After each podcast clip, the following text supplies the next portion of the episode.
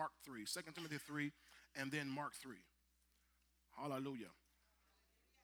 Thank you, Jesus. Father, we thank you now for the free flow of your word in this place. Thank you, Father, that God, the atmosphere is set for the word of God to flow freely. We pray that as it does, that it'll be glorified among the people. We pray that God, you confirm the word with signs following. We pray, Lord, tonight for divine utterance. That God, you'll think through me things that I have not thought before, speak through me things that I have not heard before. And I pray that you cause revelation to flow like a mighty river in this place tonight and that the seed of the word falls upon good ground that'll produce a 30, 60, and we even declare the hundredfold return in our lives. Whatever the word says, Lord, we take heed what we hear and we take, take heed how we hear tonight so that we'll get the hundredfold return. We pray in Jesus' name, amen and amen. All right, 2 Timothy 3, you have that? Just say amen. Okay, I'm going to read verses 1 through 5 just as a refresher. Y'all got it? Okay, it says this, but know this that in the last days, perilous times will come. For men will be lovers of themselves, lovers of money, boasters, proud, blasphemers, disobedient to parents, unthankful, unholy, unloving, unforgiving, slanderers, without self control, brutal, despisers of good, traitors, headstrong, haughty, lovers of pleasure rather than lovers of God, having a form of godliness, but denying its power. And from such people, do what? Do what? Tell your neighbor, turn away. Okay, now let's go to Mark 3, please. Mark 3, verses 13 through 15. Mark 3, verses 13 through 15. Hallelujah. Got it? Okay, it reads this way it says, And he went up on the mountain and called to him those he himself wanted, and they came to him. Then he appointed 12 that they might be with him, and that he might send them out to preach Verse 15, and to have power to heal sicknesses and to cast out demons. He sent them out to preach and to have power to heal sicknesses and cast out demons. We're talking again on this subject tonight. Don't deny the power. Don't deny the power. You may take your seats in the house of the Lord tonight. Now, I want to remind you where we were on Sunday. We looked at, at Matthew 4. I'm going to move kind of quickly, media, so please try to keep up with me. Matthew, 20, Matthew chapter 4 and verse 23 and 24, where the Bible says Jesus went about all Galilee. Y'all see that? He went about all Galilee teaching. Y'all got to really keep up, okay? Because I'm, I'm going to try to move kind of briskly tonight, okay? He went about all Galilee teaching in their synagogues, preaching what? I heard three people preaching what? It's very important that this is we you are interactive with me. It's very important that you, when I ask you a question, you all answer. Because if not, you leave room for the devil to take your mind somewhere else. So you have to. You, that's why we do that. I don't do that just because I, I need to hear noise. I do it to help you stay engaged. All right. So he went about all Galilee, teaching in, in their synagogues, preaching what again? The gospel of the kingdom and healing what? And among the people. So he went about all Galilee, preaching the gospel of the kingdom, healing all kinds of sicknesses and all kinds of diseases among the people. Verse 24, verse 24, then his fame went throughout all Syria, and they brought to him what? All sick people who were afflicted with various diseases and tormented, and those who were demon possessed, epileptics, and paralytics, and he healed them. And he healed them. So, all kinds of sicknesses, all kinds of diseases, all kinds of torments, all kinds of issues, all kinds of predicaments, he healed them. We can really say he healed them all. He says that over in book of Matthew, another place, he healed them all. So, God, Jesus Christ, can deal with all kinds of sicknesses. Amen. Cancer doesn't scare him, diabetes doesn't scare him, lupus doesn't scare him. HIV doesn't scare him. Hepatitis doesn't scare him. COVID 19 doesn't scare God. Amen. All kinds. All kinds.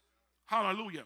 So, what I want you to see from this here, what I told you on Sunday, that the gospel of the kingdom is powerful. Because he went about preaching the gospel of the kingdom. And so I told you how when you preach the gospel of the kingdom, there is a power that's attached to it. In fact, if you remember Romans chapter 1, verse 16, when Paul says, For I am not ashamed I am not ashamed of the gospel of Christ, for it is. Not it has, it is the power of God unto salvation, unto them that believe. So if you believe the gospel, there's a power that's attached to it. Do you believe it tonight? Ask a neighbor, do you believe the gospel? See, because if you believe the gospel, there's that power that's in it is released in your life. Hallelujah. So there's power in the gospel, okay? 1 Corinthians 4, verse 20. I'm just reviewing here. Just reviewing it. 1 Corinthians 4, verse 20. We looked at this on Sunday, right? Where Paul said, Paul said, he said, For the kingdom of God is not in word, but in power. Everybody say, The kingdom of God is not in word, but in power. So the kingdom has power. Thank you, Holy Ghost. For thine is the kingdom and the power and the glory. Every kingdom has some level of power. But the Bible says over in Psalm 103, right around verse 19, that the Lord has established his throne in the heavens and his kingdom rules over all. So his kingdom has all the power. This, this world is, uh, has a few what we call superpowers in it. In fact, the other day, one man passed away, Mikhail Gorbachev. Remember, he was the Antichrist? None of y'all remember that. I remember in the, in the 80s and 90s when we had Mikhail Gorbachev around because he had that big old blotch on his head. They had all kind of books. I bought with a book about how Mikhail Gorbachev was Antichrist. And and, you know, I thought 666 was already on the scene and Mark of Beast and all, you know, all that stuff. And we are about to have to get tattooed and all that stuff. And he just died the other day and, you know, still not. But he was, he was in control of what we call a superpower. But with all the powers on this earth, there's no power greater than the kingdom of God. Of the increase of his kingdom and of his government and of his peace, there shall be no end. Nobody can stop his kingdom. Y'all got this here. So the kingdom of God is not in word, but in what? In power. Let's look at that same verse, please, media team, in the voice translation. The voice translation. I'd like you to read it with me. Ready, read. The kingdom of God is not a realm of grandiose talk. Watch this. It is a realm. So the kingdom is don't think about the kingdom as a place we're going to one day. Over when I get over yonder, over in the kingdom of God. Jesus said in Luke 17 21, the kingdom of God is in you, within you. The kingdom of God is within you. So there's a realm that's in you. As my, as my, my son, Pastor Caleb, would say, a reality within a reality. So, within the reality of who you are, there's a greater reality called the kingdom of God that is full of power. And he said that kingdom realm that has power is on the inside of you. It's not a realm of grandiose talk, it's a realm of power. It's a realm of power. Thank you, Lord. Thank you, Lord. Everything about it is power. Glory to God. Everything about the kingdom of God is light, it's fire. Light and fire are power. Thank you, Lord. Energy sources. So he's able to do exceeding abundantly above all you can ask a thing according to the energy source working inside you.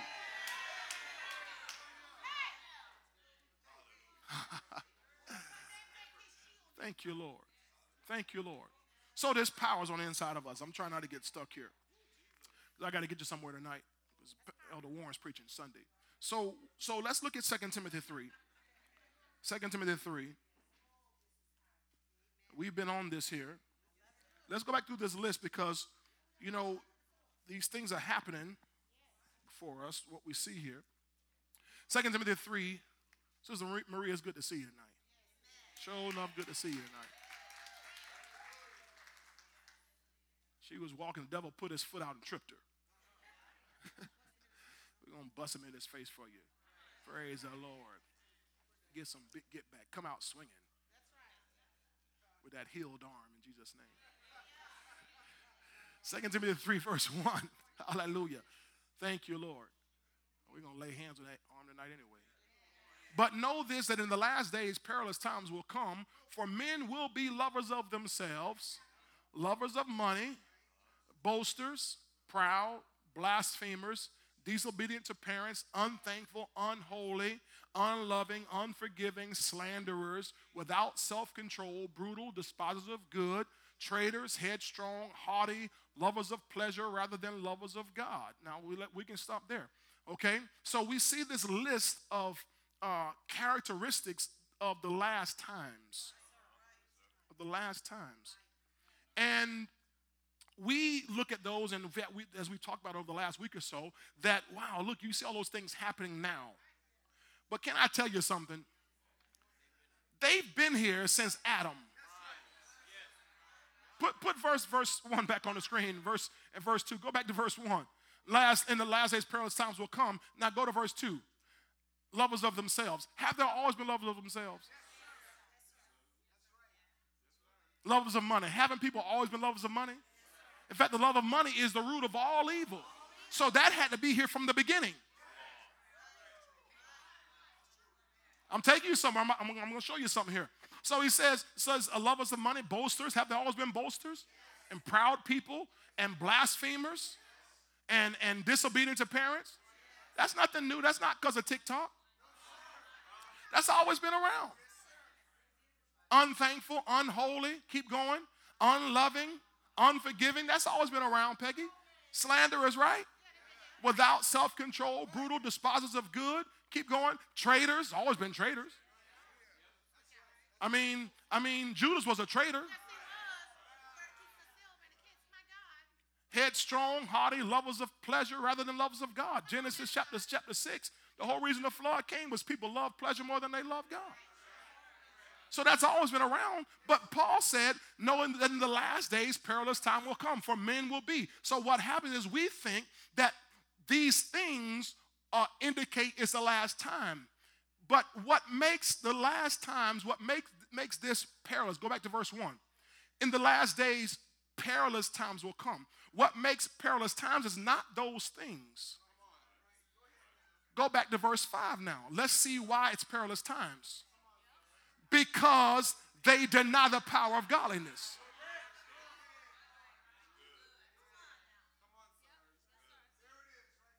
What makes these perilous times, you see, because in those, in if these are the last days, we can say the first days and the middle days, all these things existed, but people still understood the power of God.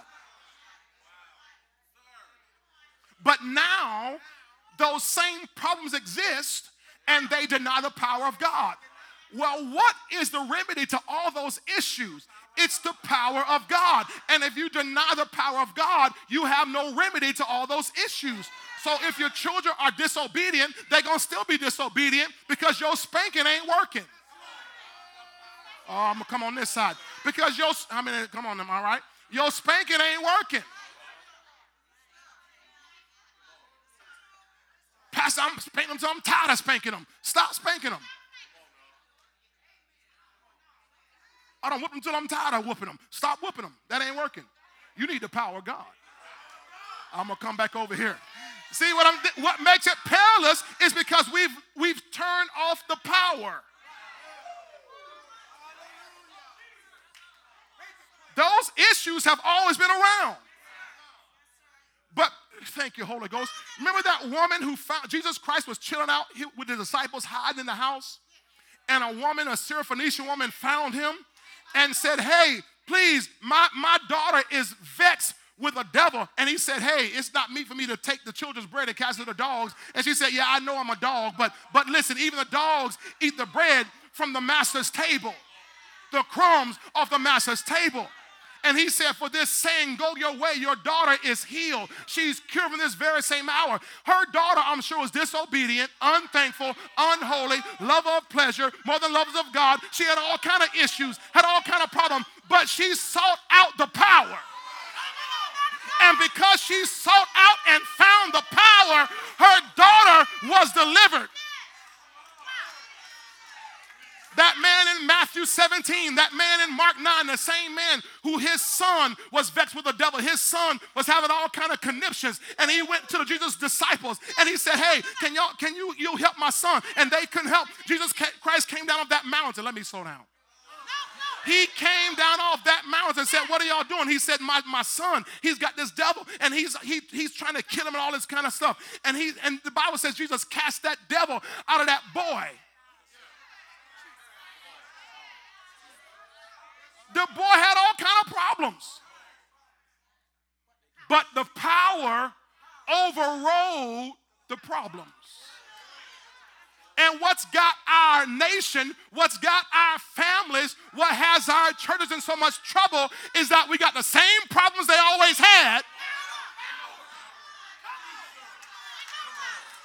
But now we want to medicate instead of deliver.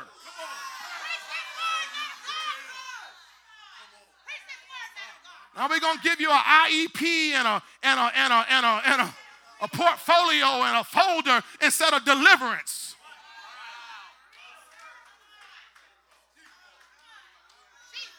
And that's what makes it perilous. That's what makes it dangerous. It's dangerous to be without the power.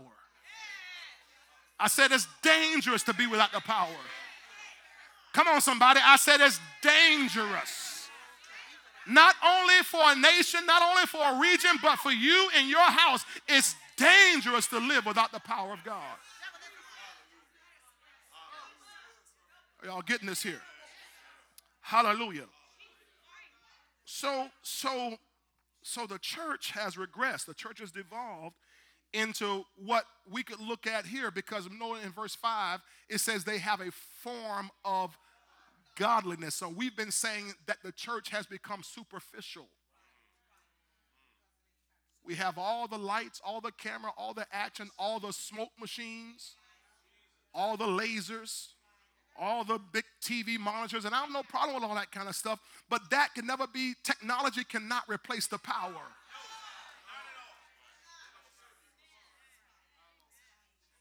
And churches have traded the power for technology. Thank you, Lord. Thank you, Lord. All right. So we don't want this, what we would call here, form of godliness, which is religion. Everybody say that's religion. Remember Luke 13, 13 and 14, Luke 13, 13 and 14, that woman who had who uh, was bowed over 18 years? And Jesus laid his hands on her in verse 13, and he and immediately she was made straight and glorified God. She had this issue 18 years. And then what happens in, in verse 14, the ruler of the synagogue, he got upset, got mad, answered with indignation because Jesus had healed on the Sabbath. And he said to, said to the crowd, There are six days on which men ought to work. Therefore, come and be healed on them, not on the Sabbath. Now, religion has no power. 18 years she'd been there. I thought it's funny though. He said, he said there are six days on which men ought to work. He called her healing work.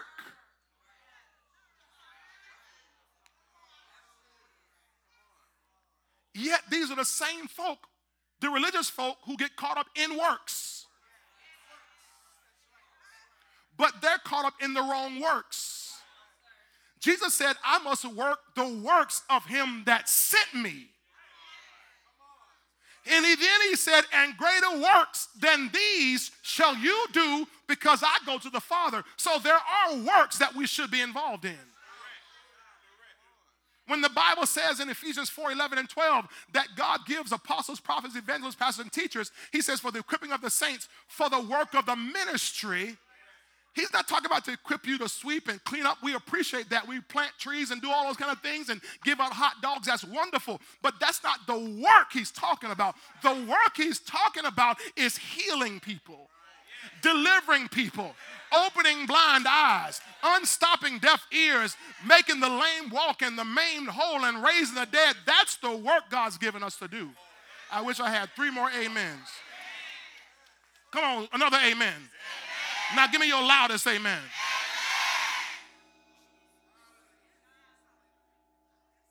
Thank you, Jesus. That's the work. This man at least had that right.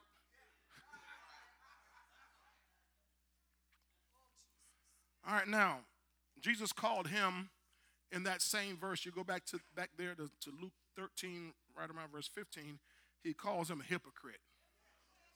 Hypocrite. So I talked about hypocrites, how they deny the message and the power of the kingdom of God. But we've got to embrace it. Okay? So what the devil's been doing is he's been pulling the, the body of Christ down to the superficial, back to the form of godliness, but denying the power of that form, the power of that godliness. Y'all got it? Now, but we're not supposed to do that. Look at Luke 24, 49. You know the turn there. They'll put on the screen for you. I got to move quickly. Luke 24, 49. Notice what Jesus says here. He says, Behold, I send the promise of my Father upon you. Now, who is that? No, who's the promise? I mean, uh, that was confusing. I, I should have directed that question properly. The promise is the Holy Spirit. So what he's saying, Behold, I send the Holy Spirit upon you, but tarry in the city of Jerusalem until you are what?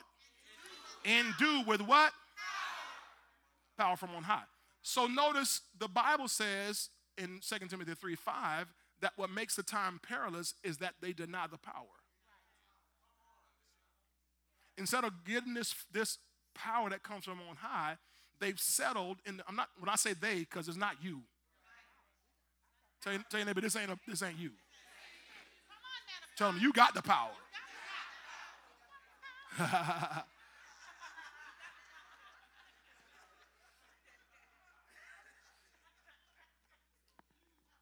But I'm talking about in, in, the, in the religious church is they've, they've settled for a, a pseudo kingdom power. It's, it's the power of their numbers. They think there's power in their numbers, a power in their technology, a power because they know the governor or they know the president, they know this person, and they think that's power. That's not power. The real power is from on high. Because I don't care if you know the president or the premier of China, that will not cast the devil out.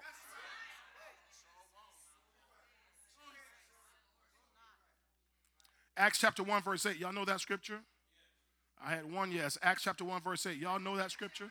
You can't be Pentecostal and you don't know that scripture. Y'all know Acts chapter 1, verse 8? Oh, it's on the screen now. Yeah. Oh, yeah. Yeah, yeah, yeah. I know that one, preacher, yeah. But ye shall receive what? Power. When the Holy Spirit of the Holy Ghost has come upon you, and you shall be witnesses unto me.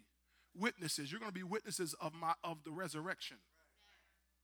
All right, the Bible says, with great power, the apostles gave witness. That's over in Acts 5, I believe. With great power, the apostles gave witness to the resurrection of our Lord Jesus Christ, and great grace was upon them all. With great power, they gave witness. So when you have the power, you are a witness to the resurrection of Jesus Christ. That I may know him in the fellowship of his suffering, in the, res- in the power of his resurrection. So that power is there for us. Hallelujah. Now, back in 2 Timothy 3, verse 5, though, what's the situation? What makes this time so perilous is that people deny the power.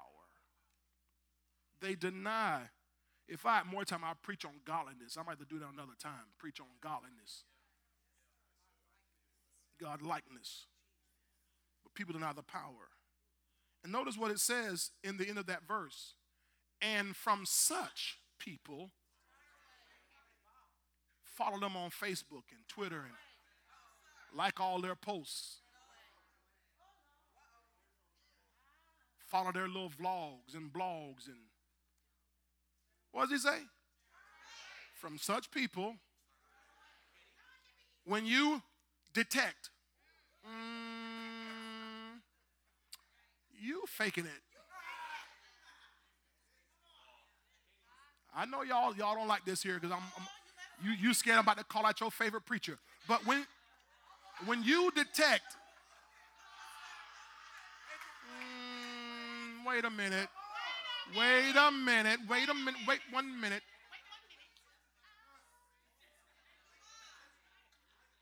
He says, turn away. So when you watching them, turn away. Unfriend, unfollow, unsubscribe.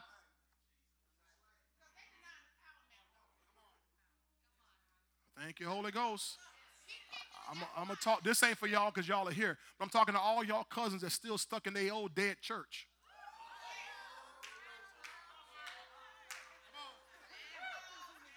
They've been in the same church for 40 years. Listen, there's no problem being in the same church 40 years if there's power.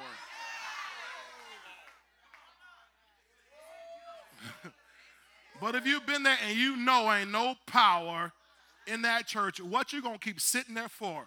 He says, turn away.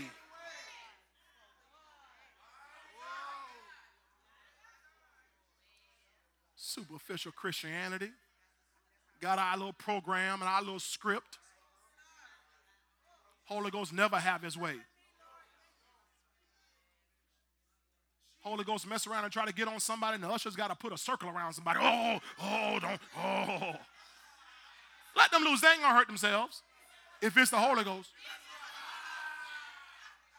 Listen, our church we grew up in, we had uh, PT got them balcony, got a balcony, and these metal poles.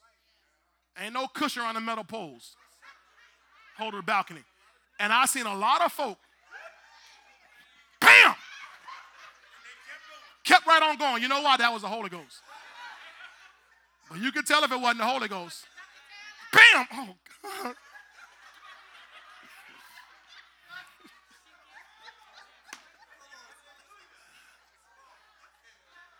Metal poles always win.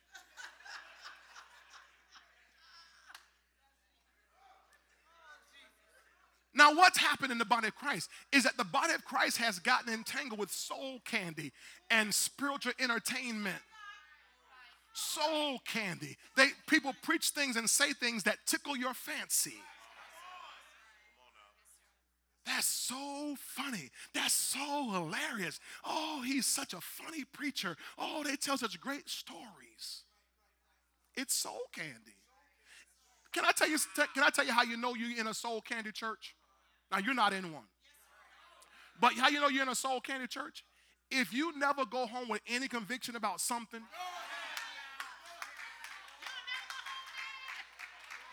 oh Lord. If you never feel any little knife in your uh,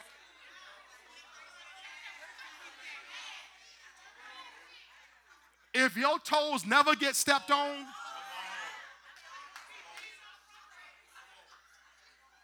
That's why the Bible says in these, in these days people heaping to themselves teachers having itching ears. So that, that's why some, some people, even up in here, you when you scan YouTube and you find them people to you know preach to you, you don't listen to those messages that challenge you. You find the ones that agree with how you feel. People that people that just that they gonna justify it's soul candy. Make you feel good about you. Make me feel good about me spiritual entertainment, spiritual, spiritual Olympics. And, and Paul says, from such people turn away because there's no power behind that. The power is in the gospel. Can I keep going here? Hallelujah. We're doing good. We're doing good. All right, 1 Corinthians 2, verse 4 and 5. 1 Corinthians 2, verse 4 and 5. We got to get away from the spiritual entertainment. We got to get away from the deep and wonderful that's not, that's not, that doesn't have anything attached to it. Remember we talked about that word superficial? That word superficial means that there's no real substance to it. No substance to it. It's cotton candy. Y- y'all, how many y'all like cotton candy? You know, cotton candy is just is just sugar. It's just it tastes so good and it's sticky. You ever had it on your mouth, around your lips? got, you try to pinch and you got, yeah.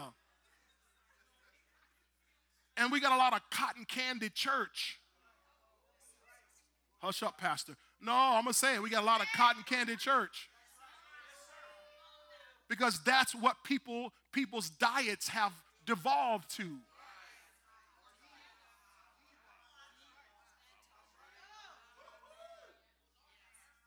The Bible says strong meat belongs to those who have been exercised in righteousness. You, you, you, you, you've, you've grown, have your senses exercised to discern both good and evil.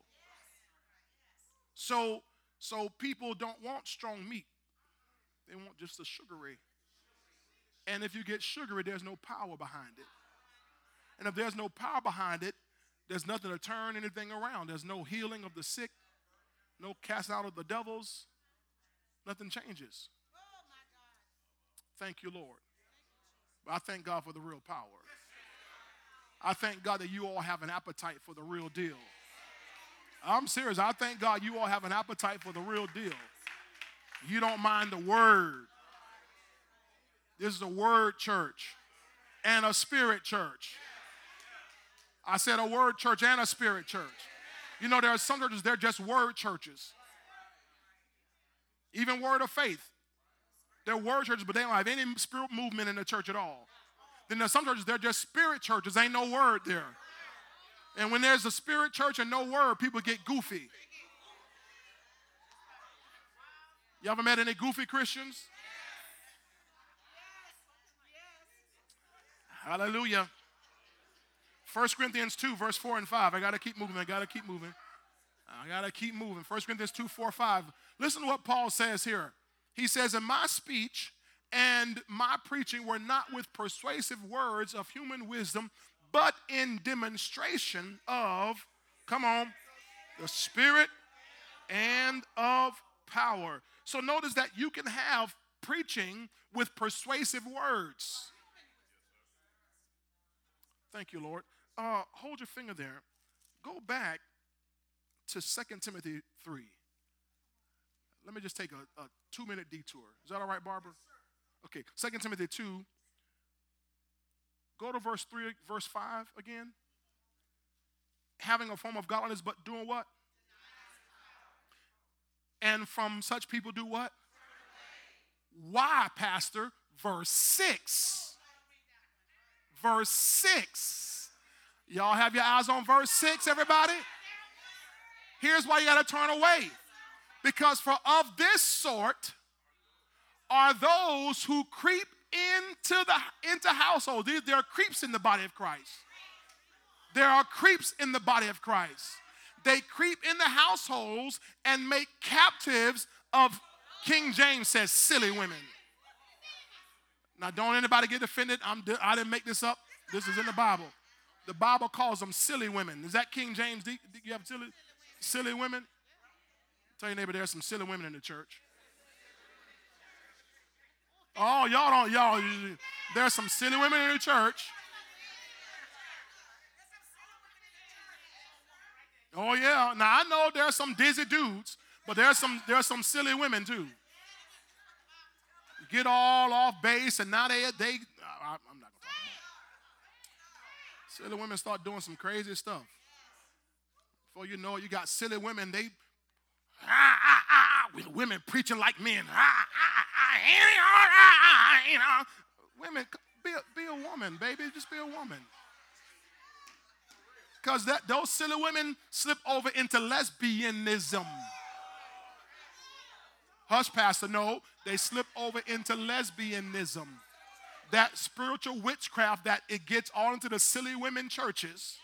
And before you know, you got a church full of lesbians and little puppy men following behind them. Y'all quiet on me, but I'm gonna say it. Little puppy men follow behind all the little lesbian women.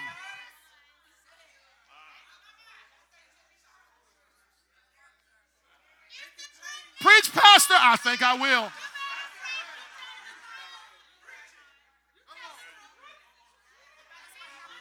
Little sorry, yellow bellied sapsucker men with no backbone whatsoever.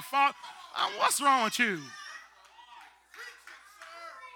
Man, get your pants and your drawers back on, man. It's, it's, uh, it's what happened to you?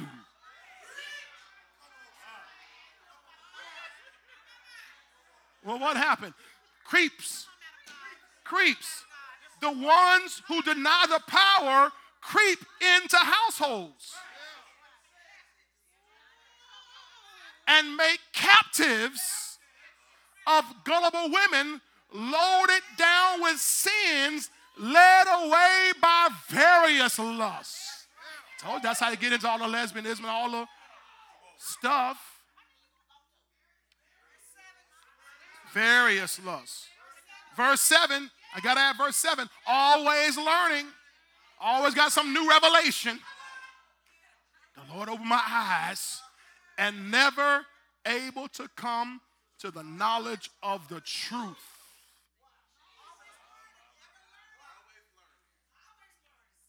That's the danger of persuasive words. So Paul said, I don't come to you with persuasive words. He says, I come to you in demonstration of the Spirit and power. Praise the Lord. I hope I got some good security here tonight. Hallelujah. 1 Thessalonians 1, verse 5. 1 Thessalonians 1, verse 5. Let's keep going. We're tracking good. We're tracking good here. 1 Thessalonians 1, verse 5. Look, look at what Paul says here. 1 Thessalonians 1, verse 5. For our gospel, our gospel did not come to you in word only. Come on. But also in power and in the Holy Spirit and in much assurance, as you know what kind of men we were among you for your sake. So you knew our behavior. We lived properly before you. We live, that's why it just puzzles me that people who you pastor, this is just me on my soapbox. People who you pastor get all enamored with people all over in Texas and all over in LA and all over in Africa and all over everywhere and don't know anything about how they live till 10 years later when there's a story comes out about them. And the man or woman of God who've been in your face for the last 10 years get no respect, no honor, no nothing. He says, You know what kind of men we were among you. Y'all ain't gotta say amen. I brought my own, my own amen right there on that one. I got a I got my own man, my own amen. That's the people who get caught up, gullible, silly women. Hallelujah. He said, But our gospel did not come to you in word only, but also in power. So the gospel, the real gospel has to come with power. I'm trying to get you somewhere here tonight. Look at this. Um, I want to pull the Amplified Classic version of that same verse here. Because I want you to understand this and make, make sure you record this, even if you don't write it down, record it in your memory bank. A gospel without power is no gospel at all. I need you to record that somewhere. A gospel without power is no gospel at all. Oh, Jesus. That's a heavy statement, Elder Baker. That's a very heavy statement.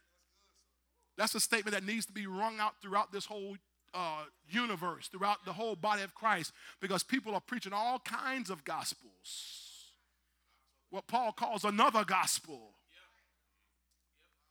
But a gospel without power is no gospel at all.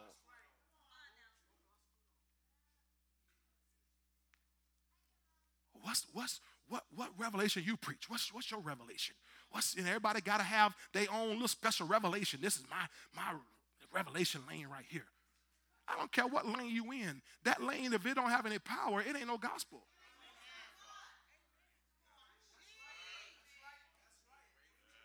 I preach the word of faith. I preach prosperity. I preach the kingdom, and there's power attached to it.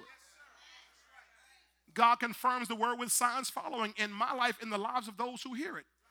See, if, if you, you can't sit under this ministry and really listen and actually do what you're hearing and your life don't change, your life don't turn around. It's impossible. If you if you still the same way after five years, ten years, if you still the same way after three months, it's because you ain't really listening and you ain't really doing. Ain't nothing wrong with the messenger, nothing wrong with the message. Something wrong with the hearer, because the hearer is not a doer. But if the hearer will ever become a doer, he'll be blessed in his deeds. Hallelujah. Hallelujah. You can't preach healing and not ever see healing. You can't preach miracles and not ever see miracles. Well, I, my, my lane, my lane is I, I, preach on the apocalypse. I preach, I preach on the end times. Well, what's the power we're supposed to see out of that? Fine if you preach on the end times, but you, you, you, ought to be getting folks saved miraculously. Something ought to be happening. Because if not, you're just giving us soul candy. Oh, the robots are coming. Well, great. robots are coming. Well, where are people getting saved from that? If they ain't getting saved, stop preaching about robots and start preaching about Jesus. Well, the angels come down and have sex with the women. Who cares about that? Are people getting saved? If they ain't getting saved, stop preaching about angels and women having sex and start back preaching on Jesus. I'm looking for somebody who's going to say amen.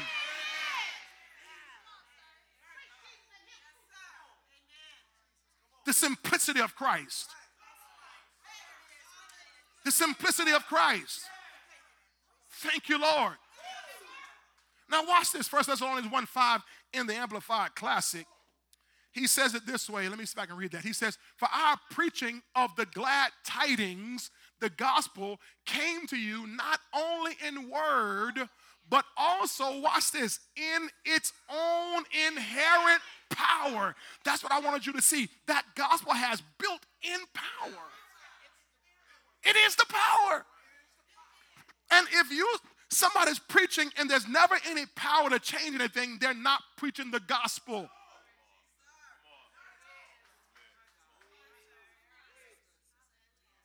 They're not preaching the gospel. They're preaching, they're preaching Bible stories. They're giving you a book report. However eloquent it might be, it's just a book report. Kids in school give book reports and nobody gets saved, nobody gets healed, nobody gets delivered. But when somebody preaches the gospel, something's got to happen. He says, so there's inherent power in the Holy in the gospel. And he says, and in the Holy Spirit, and with great conviction. I gotta make sure I read that. And with great conviction. I want you to see that. With great conviction. I preach with great conviction and absolute certainty on our part. That's important. Great conviction and absolute certainty on our part. Great conviction. Now let's get this in this in the same the same verse in the Good News translation. Everybody say conviction. Conviction. Look at this in the Good News translation. It says, "For we brought the good news to you, not with words only, but also with power and and with complete conviction of its truth." So notice he's saying, I'm preaching with conviction. I hope all you preachers hear me tonight. How many preachers I got in here? All the classes I don't have, and y'all, y'all ain't got your hands up. You better put your hand up before I make you go back through the class again. All y'all preachers, put your hand up. Some of y'all still hard headed. I, I don't talk to all y'all, man.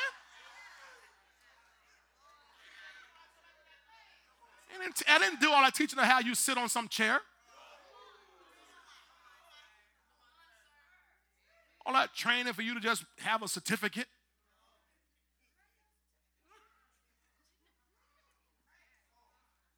But when you preach, when you teach, because you know you can teach the gospel too. But you have to teach it and preach it with a complete conviction. Because if you don't have any conviction, it will not allow power that's in the Word, built into the Word, without conviction, it'll produce nothing. Bible even talks about over in Hebrews, I believe, chapter 4, about the, the people of Israel who they heard the word of God, but because they did not mix with faith, faith, it produced nothing in him in them. They had no conviction. So you must mix faith with the word of God. So when you preach it, you must have a complete conviction. Everybody say conviction. conviction. Now watch this. Conviction comes by revelation and experience. Say that again. Conviction comes by revelation and experience. Conviction comes by revelation and experience. So, sure, you can have conviction by experience, but you can also have it just by revelation, which means that if God reveals something to you, you know it. Thank you, Holy Ghost. Who do men say that I, the Son of Man, am? Some say thou art Elias, some say thou art Jeremiah, some say thou art John the Baptist. Well, who do you say I am? Thou art the Christ, the Son of the living God. Blessed are you, Simon Barjona, for flesh and blood has not revealed this to you, but my Father who is in heaven. So Peter had a conviction about who Jesus Christ was because of a revelation. So a revelation can, will bring you conviction, but it, what will bring you even more conviction is when you have experience. A man with experience is never at the mercy of a man with an argument. I'll say it again. A man with experience is never at the mercy of a man with an argument.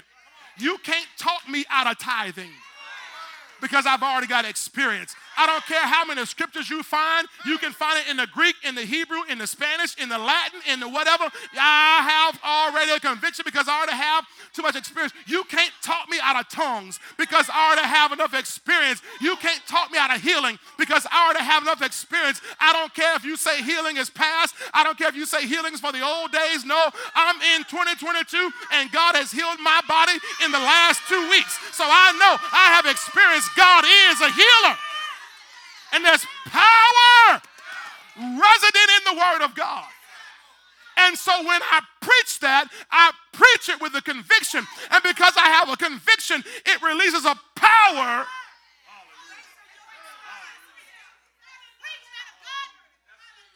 Somebody just shout one good time in here. Look at Mark 1, 20 and 21 and 22. Mark 1, 21 and 22. I got to keep going here because I want to show you something here real quick. Oh my God, I got nine minutes to finish this here. says, Then they went into Capernaum, and immediately on the Sabbath, he entered the synagogue. This he is Jesus.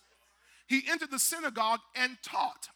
And says, verse 22, and they were astonished at his teaching, for he taught them as one having authority and not as the scribes. The scribes were the religious bunch who knew the law, strict adherents of the law, but they had no conviction. And so when they taught, they taught, thank you, Holy Ghost. The Bible says the letter killeth, but the spirit gives life. The scribes knew the letter of the law, but did not know the spirit of the law. The spirit of the law was Jesus. He says, Thank you, Holy Ghost. Oh, I'm about to preach. In the volume of the book, it is written of me. Every law, every prophecy, every book, it is Jesus. Jesus said, You search the scriptures because in them you think you have life, but they are written of me.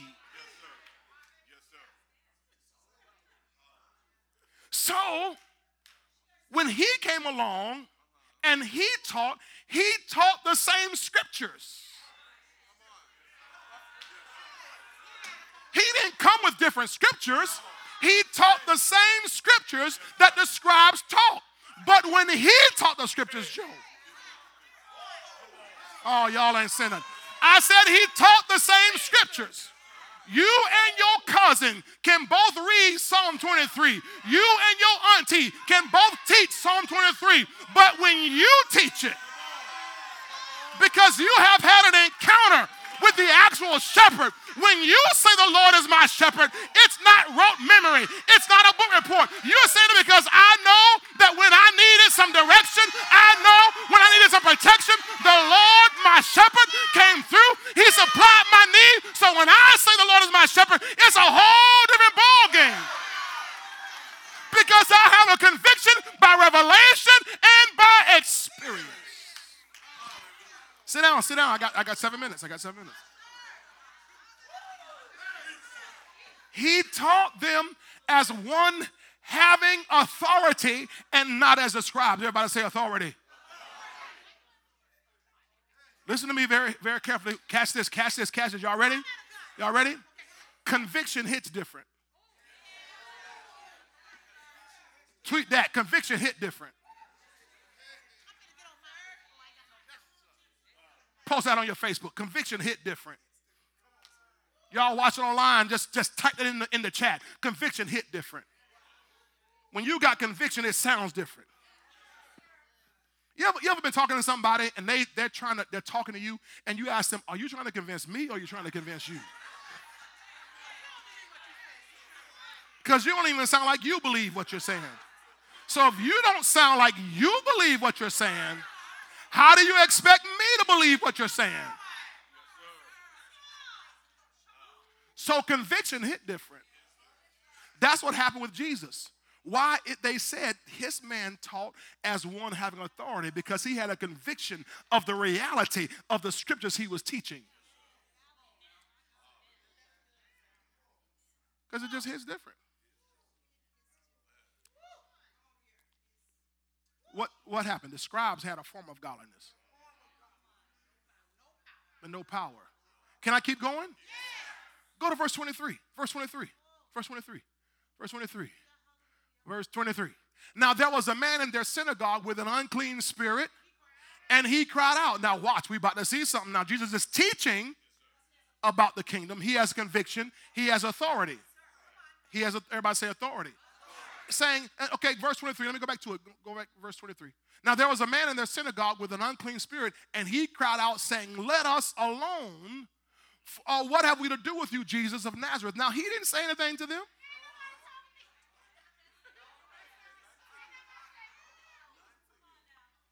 But demons recognize if you recognize. Y'all miss it over here. Demons recognize if you recognize. But if you don't recognize who you are, they won't recognize who you are.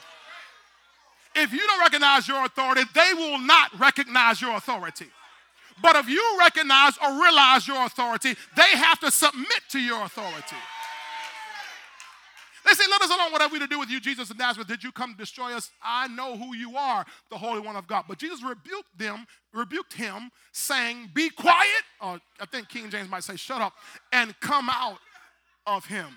And when the unclean spirit had convulsed him and cried out with a loud voice, oh, see, see, the, see the demon gave one last little hurrah. Demons will always show out again on the way out. He came out of him. Verse 27. Verse 27. Then they were all amazed, so that they questioned among themselves, saying, What is this? Now, watch what they said. What new doctrine? That word doctrine is teaching. Remember, he's taught as one having authority. What new teaching is this? For with authority he commands even the unclean spirits, and they obey him. They said, What kind of teaching is this? We're used to the scribes teaching. And that man used to always cut up in the service. That man would always get up and run around the church naked.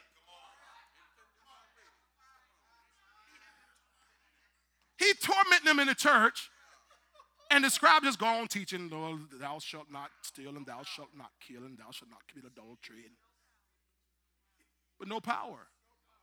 And they said, What new doctrine or teaching is this?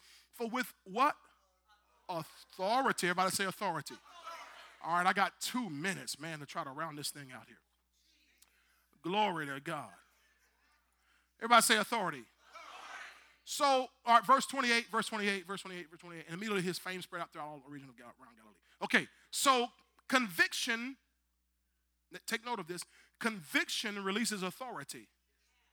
Conviction releases, or I should say, uh, let me say it this way conviction activates authority.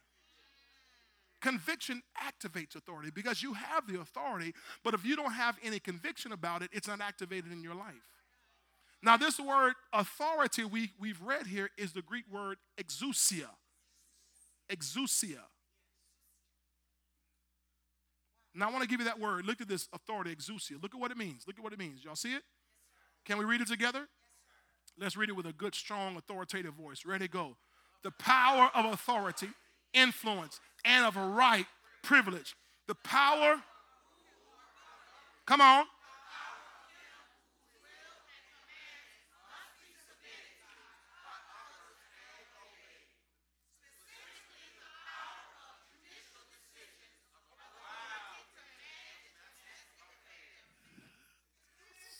Now, I don't know if y'all caught that. So I'm going to ask you, can we borrow a little more time and let's read it again? Okay, let's go back and read it again. Ready, read. The power of authority, influence, and of right privilege. The power of rule or government. Watch what, what you have here. The power of him whose will and commands must be submitted to by others and obey. Some of y'all ain't even reading, man. You better get this here because the devil's going to come at you tonight. And you better know what you have. Specifically, come on, the power of judicial decisions of authority to manage domestic. God has given you the authority to manage domestic affairs. Oh, Jesus. Okay, now let me keep going here. Let me keep going. Oh, my, my, my, my. Put up Mark 3, verse um, 13 through 15. Mark 3, verse 13 15, through 15. Because we just saw how Jesus Christ had this authority. He taught with authority. He moved with authority. Now watch this, watch this. Because tell, anybody this is for you. No, they ain't get it. Tell them this is for you. If, if nobody tell you anything, you tell yourself this is for me. This is for me. Now look at this, because this is, this is for you right here. Mark 3, 13 to 15. Ready? It says, and he went up on the mountain and called to himself to him those he himself wanted, and they came to him. Then he appointed 12 that they might what? Be with him, and that he might send them out to preach and to have power to heal sicknesses and to cast out demons. Praise God. So you have power. Now, this power, however, is not the same power we've been reading about earlier about dunamis. This power is exousia. You look it up for yourself. It's exousia. So we can really translate this word and to have authority.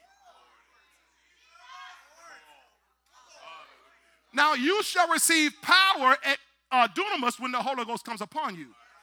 But when God appoints you, He not only gives you power uh, dunamis, but he gives you authority, exousia. Uh, let me see if I can help you with this. Okay, okay. Some of you, some of you like the speed. You like the speed when you drive, right? Some of y'all like the speed. Okay, if a police officer, a police officer pulls you over, right? He pulls you over not not by a gun. He pulls you over with his lights. Now, lights cannot hurt you. Oh, come on this side. Lights cannot hurt you. Lights will not kill you, but lights represent authority. Now, he gets out of the car, come taps on the back of your car. I found out why they do that. Tap on the back of your car. And the fingerprints, I found out. I just was like, why they tap on the back of the car? So they tap on the back of the car, they walk to the, and they say, man, have your license and uh, registration, all that kind of stuff. Well, I don't want to. No, wait. You see this badge? The badge represents what? Authority. Now you decide that you want to act up. You ain't got no right to be pulling me over. You just all racist. They ain't racist. They just doing their job. Now you decide you want to cut up too much they're going to pull out, beside that authority, they're going to pull out power.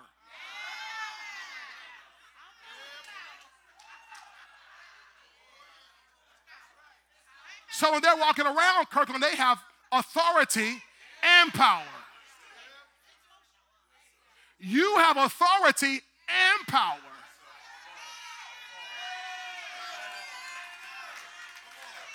Ain't nothing the devil can do against folk who know they have authority and power. But he won't recognize it if you don't recognize it. So he said to have power, that word power is, is authority. All right, let me let me close out here. Let me close out here. Okay. Okay, Matthew 8 16. Matthew 8 16. Okay. Thank you, media. When evening had come, when evening had come, they brought to him many who were demon possessed, and he cast out the spirits with a word and healed all who were sick. He cast out the spirits with a word. Now you got to catch this because when I when I look at this, Deke, this challenged me because we've been arguing with devils and come on out, come on out of here, you devil, lying devil, come on out of here. And we'll take hours and hours with a devil hours and hours casting out demons out of one person. Oh Lord, what's your name and where you from and what you trying to do and all that. We doing all ask all these questions. but authority. See, because we've recognized our power, but not recognized our authority.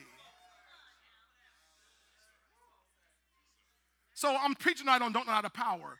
But this is a, du- a, double entendre here. I'm talking about power, meaning the dunamis, but also power, meaning the authority. I'm showing you both sides of this here. So what we do is we've been, I, am telling you what I've been doing. So when I see this Elder Baker, I'm like, man, I gotta, I gotta step up my, my game here because I've been spending too much time with demons. I mean, we get them out, but that took too long.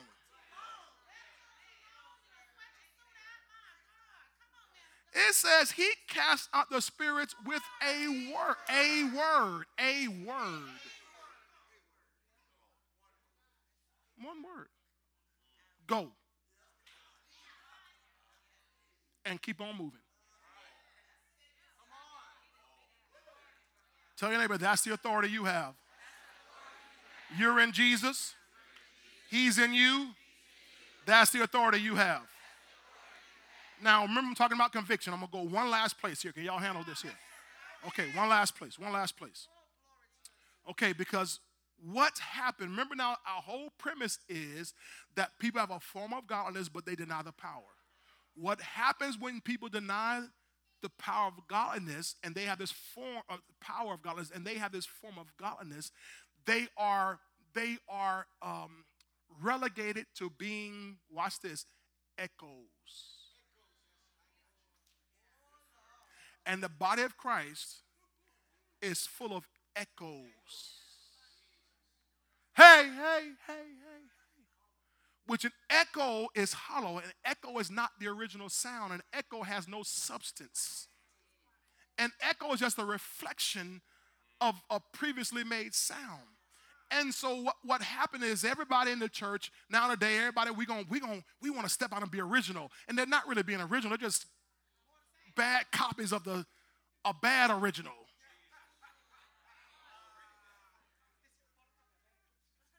Yeah, that's like photocopying a bad picture. Or Xeroxing for some of you older people.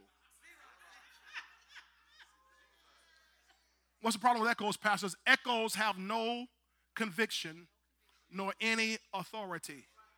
Echoes have no conviction because it's not their personal revelation, it's not their personal experience. What's an echo? Webster defines echo as a repetition or imitation of another, one who closely imitates or repeats another's words, ideas, or acts. And if you're only going to be an echo, watch this, and you can be an echo of your pastor. But God didn't mean for you to become an echo of your pastor. He meant for you to be an original with your own connection to God. My job is only to train you, to equip you for the work of the ministry. But you got to have your own revelation and you got to have your own conviction. Somebody holler, I'm no echo. Now, what happens when you're an echo? Let me show you one last story. Acts 19. I'll show you what happens to echoes. Acts 19, 11 through 16. Now, God worked unusual miracles by the hands of Paul. God worked unusual miracles by the hands of Paul, so that even handkerchiefs or aprons were brought uh, from his body to the sick, and the diseases left them, and evil spirits went out of them. That's an original. That's a man with conviction and uh, with an authority, revelation and experience. You got it? Now watch the echoes, Sister Gloria. Then some of the itinerant Jewish exorcists took it upon themselves to call, y'all know this story, don't you? To call the name of the Lord Jesus over those who had evil spirits, saying, We exorcise you by the Jesus whom Paul preaches. That's what echoes do. They don't have their, their own conviction, they don't have their own revelation, so they can only preach what somebody else preach and try to copy somebody else's uh, way they do things. Verse 14, let me keep going. Also, there were seven sons of Sceva, a, a Jewish priest, a Jewish chief priest, who did so. They're doing this, they're echoes. And the evil spirit answered and said, Jesus, I know, come on. And Paul, I know, but who are you? See, I don't know you because you're just an echo. You don't have your own conviction, you don't have your own revelation, you don't have your own experience. So I don't recognize your authority. Verse 16. Here's what happened. Then the man in whom the evil spirit was leaped on them, overpowered them, and prevailed against them, so that they fled out of that house naked and wounded.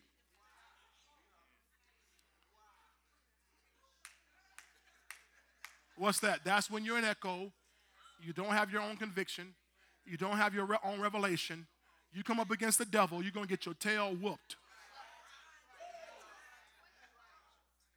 But if you know who you are, if you know whose you are, if you know what you have, if you have your own revelation of Jesus Christ, if you have your own experience, and what I mean by experience is if you've had your own encounter with Jesus.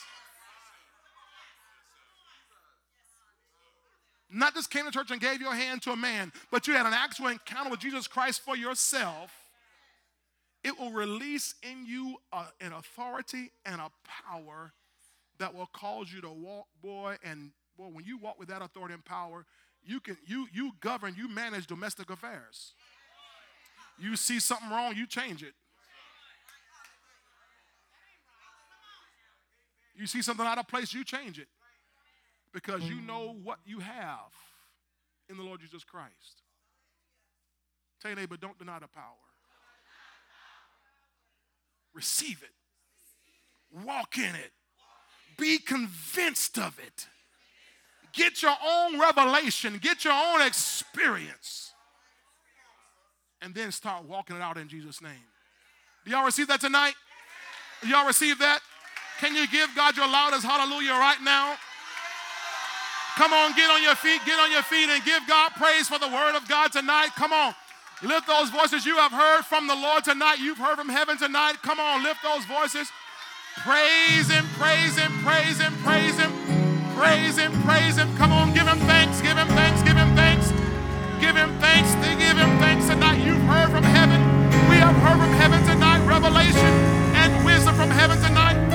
And the power of that word is hitting your life right now. The that word is hitting your spirit right now. The power of this word is hitting your soul right now. The power of this word is hitting your body right now. The power of this word is affecting change in you right now.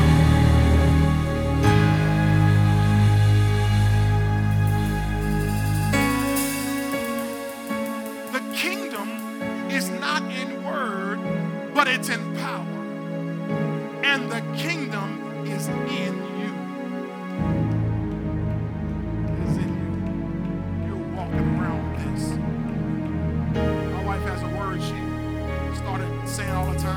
year.